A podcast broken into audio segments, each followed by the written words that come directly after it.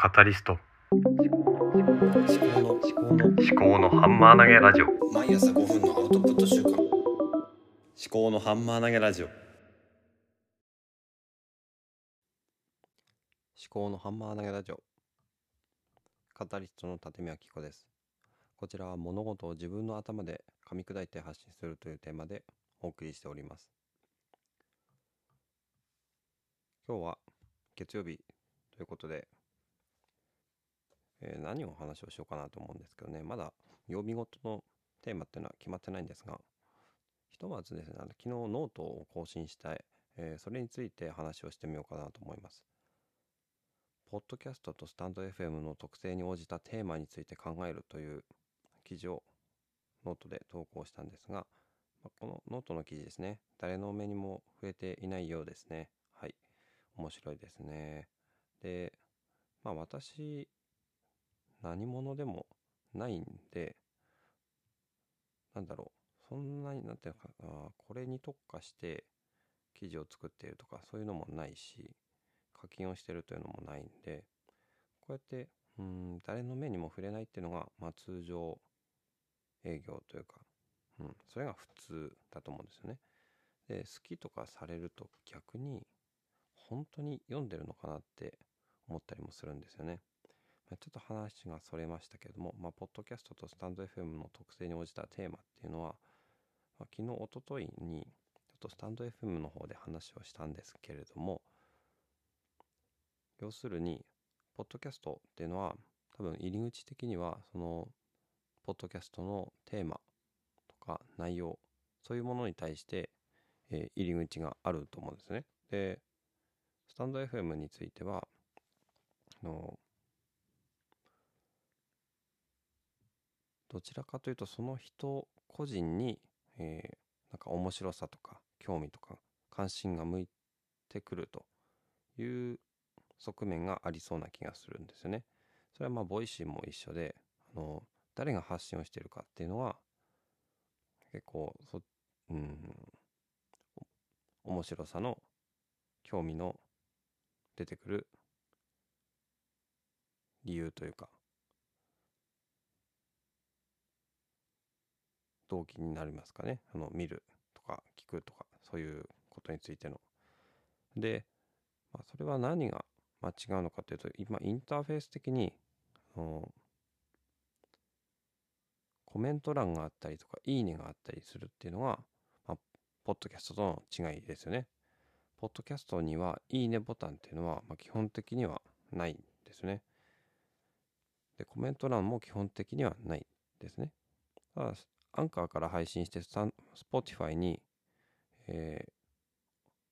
配信するときに Q&A みたいな、そういうあのコメント機能みたいなのをつけることはできるんですね。最近だと佐々木亮さんがつけたりしておりますが、ね、ちょっと試しにやってみようかなとは思うんですけどね、あの、コメントの方を。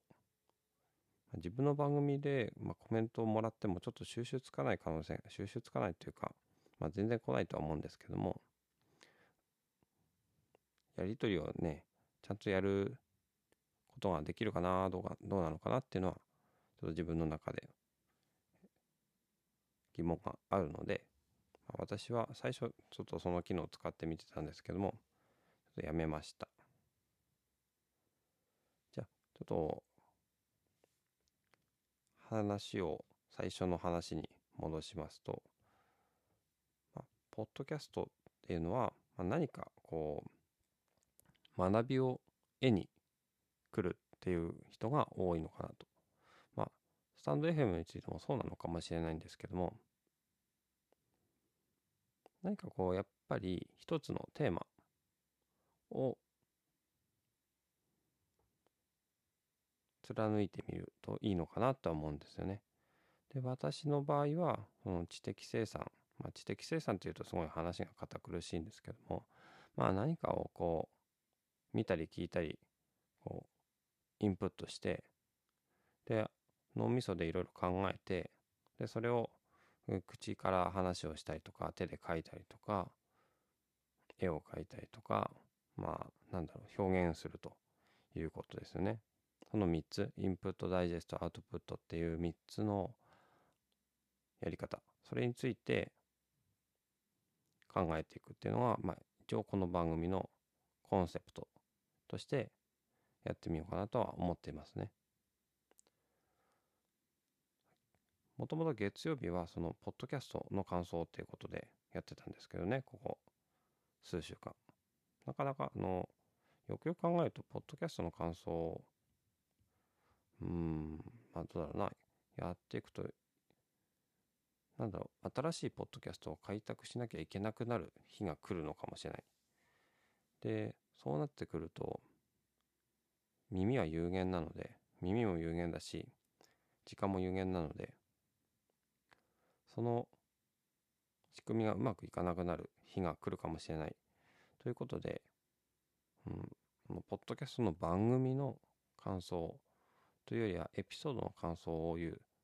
そういう風にした方がいいのかもしれないし、うん、週に1回じゃなくて、毎日少しずつ言ってみてもいいのかもしれないなと思っているところですね。ちょっとまだ曜日ごとのテーマ分けっていうのは決まってないんですけども、まあ、何かを学んで自分なりに咀嚼をしてそれを人に話す語るっていうことをやっていきたいそれがこの番組の、まあ、改めてコンセプトかなと思っています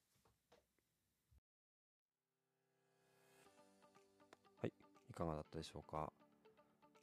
ポッドキャストとスタンド FM まあポッドキャストっていうのはどっちかというとこううんなんだろうな。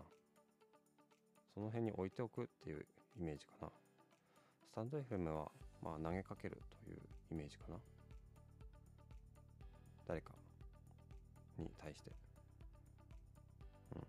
まあちょっと違うかもしれないけどそういうふうにちょっと感じたっていうところですかね。ちょっとね Twitter でのやり取りのうんなんて言うんでしょう。振り返りをしたいと思いますね。えー、っとですね昨日はこの辺ですかね。研究室でおしゃべりラジオで経営学ポッドキャストさんがあの私が前にツイッターで感想を書いた、えー、なんだこれは使える経営学顧客を見ようっていうところですね。で再生数とかが大きかったエピソードの何が訴求したのかを本質的に分析することが、まあ、具体化すると必要かなっていうのに対して、まあ、具体例の適用ありがとうございますと。SNS で反応がなくても聞いてくださっている方がいるので難しいですよねというようなことも書いてありますね研究室でおしゃべりラジオで経営学さんのツイッターはこうなんだろうまめに私のツイートに対してリアクションくださるので、なんだか嬉しいですよね。はい。あと、オートークさんが私のエピソード更新したというツイートに対して、まあ、いいねをしてくださってます。いつもいいねをしてくださってますね。ありがとうございます。あと、チーム殴り書きラジオさんっていう方が私のフォローをしてくださって、まだ私フォローバックをしてないんですが、えっ、ー、と、ポッドキャストを配信されているということですね。なんかこの殴り書きラジオっていうのは私の思考のハンマー投げラジオっていうのと名前がこう雰囲気似てるなと思いました、勝手に。あと、レクリエーションポートさんが私がちょっと昨日ね、あの、単語、単語のコーナー面白そうだなと思って、まあ、参加してみたいって言ったら、あの、まあ、1話、第1話を聞いたその感想を述べたので、ちょっとそのね、もう100話ぐらいになってる方で、これ、週1の配信なんで、だいぶ前のことだったんですけどね、それを、ま聞いていただいてありがとうございますみたいな、いうことを書かれておりました。コーナーゲストとかも面白そうと。あと佐々木亮さんがちょこちょこ私のツイートをいいねしてくださって反応してくださったりしてるんですよね。あとは雑談百鬼夜行さんにフォローされました。この方、ちょっとまだよくわかってないんで、後で見てみようかなと思います。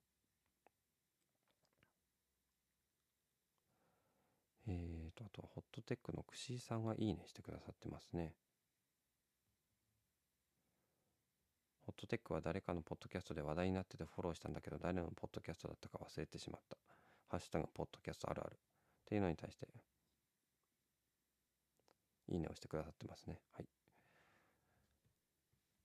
うん。まあ、ツイッターって、なんだろうね。あまりそれにのめり込みすぎちゃいけないんですけどもね。こうやって、こう、同じ趣味の方とつながれるっていうのはいいことですかね。じゃあ今日も最後までお聞きいただきましてありがとうございました。ではまた。